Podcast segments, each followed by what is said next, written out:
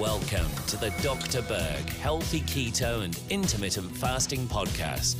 Now, your host, the man taking your health to a whole new level, Dr. Eric Berg. Now, this was very, very surprising to me. Seven out of 10 people take prescription drugs in the US. That's 70% of the population. That's crazy. If you're 45 and older, takes four prescription drugs in the US. That's insane. Now, listen, I'm not against poison. I'm sorry, medications, but you have to know that there are side effects with every single medication, and especially when you take multiple medications because they react with each other. You might be experiencing right now symptoms that are coming from side effects from the medication. And just as my disclaimer, I'm not telling you to come off any medications. Check with your doctor before coming off any medications and work with your doctor to come off your medications on a gradual basis because some medications need to be tapered off on a gradual basis.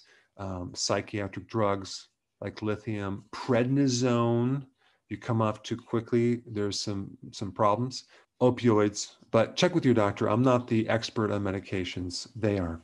All I'm going to say is that I think people are taking way too many prescription drugs and there doesn't seem to be a long term plan to come off those drugs. So, this is some questions that I would recommend asking your doctor. What is the long term plan with your medications? Is there any point where you're going to come off of them? Um, that's the question that you want to ask. You want to get a plan.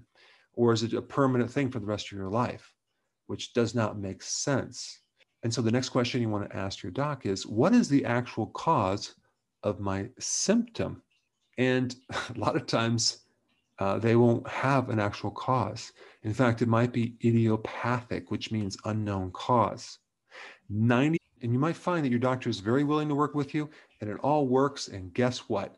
You're able to come off this medication and now you have a lot less toxicities flowing through your body. There are three supplements that may be helpful in the transition of coming off your medications, specifically because two of them work with the liver, and the other one is kind of a no brainer because it addresses inflammation and it can really drop inflammation and a lot of other symptoms pretty quick. So, the first one is called TUDCA. This is a very specific type of bile salt that helps the liver drain properly. It can actually keep the toxins from accumulating in the liver as you come off your medication. So, there'll be less withdrawal symptoms. And then milk thistle, which is a really good one for the liver as well. And then vitamin D. Those are the three ones that I highly recommend as you make your transition off these medications with the help of your doctor.